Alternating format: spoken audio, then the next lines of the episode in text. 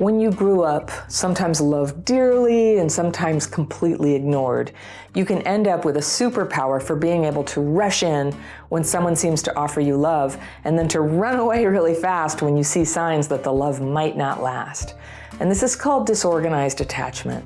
And in adulthood, it makes you want a close and loving relationship so bad, but actually being in one, because I mean, all relationships have uncertainty at the beginning well, it makes you anxious. And people with disorganized attachment have a tendency to ruin relationships that are headed toward real love and cling to relationships that are unstable. My letter today is from a woman I'll call Mary, and she writes Dear Anna, I grew up in a very dysfunctional family. All right, I've got the fairy pencil. I'm going to circle things that I want to come back to in a second reading, but let's go through and see what Mary has going on in her story. During my childhood, through to my teenage years, my brother and mom were physically, emotionally, and verbally abusive toward both me and my younger sister, but it worsened when my dad moved out of the home when I was 11. Oh dear. My younger sister got pregnant as a young teen, and my brother was a drug addict. My mom did the best she could trying to be there for them, but I was the forgotten child, and my emotional needs were consistently unmet. I bet. I felt unsafe in my home. On the flip side, my dad seemed like the perfect dad. I wonder though. I was obsessed with him, and I would eagerly anticipate the days he was off from work so I could spend the day with him. He was affectionate and loving, but he wasn't without his faults. He was a gambling addict. Ugh. He and my mom fought often over money. After he left, our encounters became scarce, occurring only once every two months. The distance took a toll on our relationship, and he felt like a stranger on his occasional visits. Little did I realize the profound impact this separation had on me. My dad passed away from cancer when I was 19, and since then, I found myself navigating a series of regrettable romantic decisions. Okay. A year after my dad died, I met this guy at work, and we had an instant connection. Uh oh, instant connection. By our second encounter, he wanted my Instagram. And soon enough, he asked if I wanted to get to know him better. I said yes, and we started dating. The first couple of dates were fun and exciting, each time leaving me desperate to see him again. On our third date, I suggested spending Christmas together because I felt bad for him having to spend it alone. He moved from the Caribbean to the UK on his own two years earlier. I lost my virginity to him that day. Oh, the day after, I was a mess, full of anxiety and regret for going all the way with a guy I barely knew for two weeks. But despite that, I kept seeing him because I was crazy about him, while I made an effort not to show that I was. Hmm. And we ended up getting physical often. Strangely, the more we did, the more I felt empty inside. Not so strange. I'd spend my days thinking about him and just waiting for him to hit me up. Things became stranger when he started getting emotionally distant, and I found myself frequently questioning if he truly liked me. Although he claimed he did, when asked, his actions suggested otherwise. And she didn't tell me more there, like what actions. Instead of stepping back, I found myself pining over him more until it became too volatile internally, and I pushed him away forcefully. After the hurtful encounter, we didn't talk for months, making it one of the most challenging periods of my life. But for the past five years, it's been this back and forth dance between us. One of us would reach out, we'd chat, maybe even hook up. But then I would cut him off again because his avoidance side would trigger the anxiety in me, making it too painful to continue. We're still in touch today, having learned so much about each other over the years and develop this deep understanding of one another. However, it hurts to know we can't be together because he can't fulfill my emotional needs. He's pretty avoidant, which stems from his rough childhood. Over the course of those five years, I casually dated, but nothing too serious. I avoided getting intimate again to spare myself the emotional turmoil that came with the previous experiences. The constant shift from obsession to detachment is confusing for me and the unlucky few. I yearn for a stable, healthy, and loving relationship, but I'm haunted by the anxiety and insecurity that comes along with getting close to someone. Can you offer guidance on how to break free from the pattern of hot and cold behavior and help me stop gravitating toward unavailable men? All right, and that's from Mary. All right, I got you, Mary. Let's see. I'm going to go over what you told me and let's see if I can help. All right, so you said dysfunctional family, emotional and verbal abuse toward you and your younger sister, physical abuse as well from your mother and your brother. And it got worse when your dad moved out when you were 11. So something was going on with your mother that she was such a rager, huh?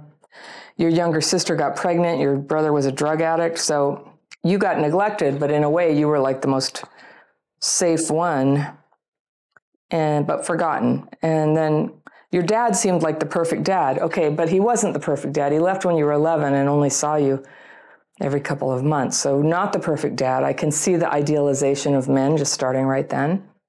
So, he and your mom fought over money because he was a gambling addict. That's a very rough addiction, yeah. The distance took a toll, and then you felt like strangers.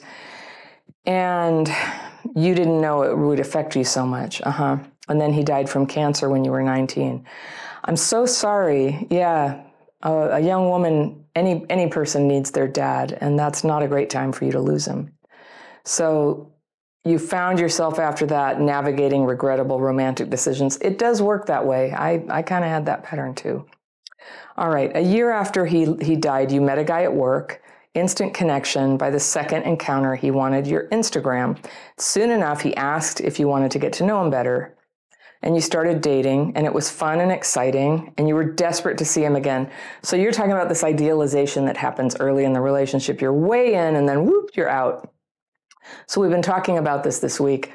Disorganized attachment. It's one of the hardest attachment styles to have. And it does come when there was like you had a close relationship with your dad, your mom was abusive. It's totally understandable. But it's kind of this like push me, pull you thing where you you really want the relationship. You think about it all the time. You're scared it's going to end. Then when it's happening, you push it away. And it hurts other people. So it's not just a problem for us. It, it's very hurtful to get pushed away to somebody who is in the middle of liking you. So I couldn't tell from your letter, like, what's the deal with this guy, your five year relationship here, that you say is kind of on again, off again. You lost your virginity to him on Christmas. Oh, it's so sad and you felt you felt terrible. It it just wasn't the relationship wasn't where you wanted it to be. And then it was like this super sexual relationship. But the more that went on, the more empty you felt. So I think there's a clue for you there. No matter what kind of attachment style you have, is that like being in that like with them all the time phase of a relationship, if it left you feeling empty, it feels like it was not the relationship for you. Like maybe that's the sign. I, the thing about those of us who grew up neglected or abused is we're so good at going, well, I feel really empty, but it's probably just me. So I should just carry on and keep going and push for this relationship. I got to have it or I'll have nobody. That's kind of like trauma thinking. And when you hear me say it, you can probably hear how it's not quite rational, but it, it has a certain logic to it when you're a traumatized kid you should just take what you can get. You know, you're going to mess it up by having feelings, by feeling like it's not good enough. Um, and so, but then you were empty, but you'd spend your days thinking about them. So there was like this idealized attachment to this idea of him, but the real man, it seems, it wasn't really fulfilling for you. That's what I'm hearing. So th- things became strange. He started getting emotionally distant, which I guess he would if it was like if you weren't able to show up emotionally, I can see why he might pull away. I don't know what his reasons were, but seems justified.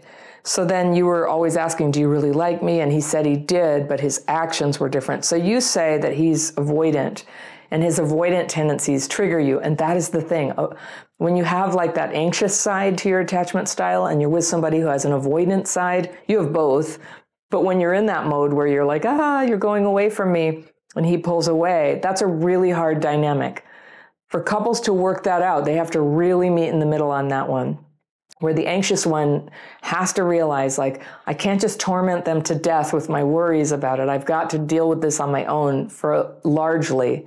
And, I, and the person who's avoidant knows I have to show love and affection. I have to give some validation and words of love more often than I think I need to. And if two people can kind of meet in the middle on that, it can work. But I'm not sure if it did for you. It sounds like you guys were very young. So you pushed him away and it hurt him and he went away for months. and you were really bummed. So maybe the relationship wasn't supposed to fall apart. It's hard to tell. But for the past five years, you've had this back and forth friends with benefits relationship where you chat, one of you calls the other one, sometimes you hook up, and you're saying that you're actually quite close and you've become friends. But what I hear is that you've created this like strong oak of a friendship around a flimsy, half romantic, half sexual, but not really relationship. And that way you end up kind of losing both the friendship, you know, the benefits of, a, of an actual friendship that's not sexual or romantic. You're also losing that close, committed relationship that underneath all of this you're longing for. So you're saying you can't be, you guys can't be together because he can't fulfill your needs. He's pretty avoidant, which stems from his rough childhood. Is okay. So I don't know, but I'm just going to ask you, like, get really honest with yourself. Is that true? Is the problem that he's avoidant, or is the problem that he's not that into you? If he's not that into you, it's time to go. Like, don't hang out. Don't keep having sex with somebody who's not into you. If you want to be in a relationship, that's going to do nothing but sabotage you. So, on the other hand, if this is fine with you, and I don't think it is from what you're saying, you can just sort of hang out and let him be avoidant and you be avoidant and go through the kind of ups and downs of it. It keeps things interesting, right? But I really wouldn't wish that on anybody. It's a kind of hell when you want a relationship but you can't really handle staying in the relationship. So, in the five years, you've casually dated others, you never slept with them, you didn't want all the turmoil.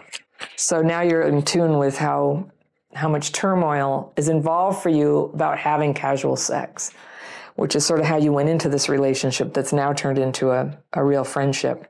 You yearn for stable, healthy, and loving relationship, but you're haunted by the anxiety and insecurity that comes with getting close to someone. So may I just suggest that with some healing, you know, if you can work on the, the emotional reactions that you have and learn to kind of, that's emotional dysregulation. It's one form of it. You can learn to kind of bring that down. There's a lot of methods for healing trauma. And certainly if you wanted to be in my membership program, take my dating course, you know, we work on that kind of thing all the time. The daily practice course I teach, the free course, that's all about like getting those emotions like out of here where they're bouncing around, confusing things onto paper, releasing them so you can begin to think clearly and kind of hear yourself think and know what do I really want here? It's very powerful to be in touch with that. I can't say enough about it, but talking about it, I can never really quite, I can't really like capture for you how big a deal it is if you can start to be more in touch with yourself with less fear and less resentment be able to know yourself like that. I don't know about him, but it just sounds like you have disorganized attachment. And to break free of that is a big process. Have you done therapy yet? You may want to do that. Whether or not you have access to that, there's um, also 12 step programs, Sex and Love Addicts Anonymous. I, I don't know exactly how you define what this is, but it's like you can't leave and you can't stay. And that is a, you could think of that a little bit like an addiction, an addiction to a half love that's keeping you from having any real love. And then membership with us. We'd love to have you. Thank you so much for listening. If you love my content, think about joining my membership program. You can find out more information about that and all my courses and coaching programs at crappychildhoodfairy.com. Remember, healing is possible. People with childhood PTSD can have a wonderful life. Sometimes we just need a few workarounds. I'll see you next time.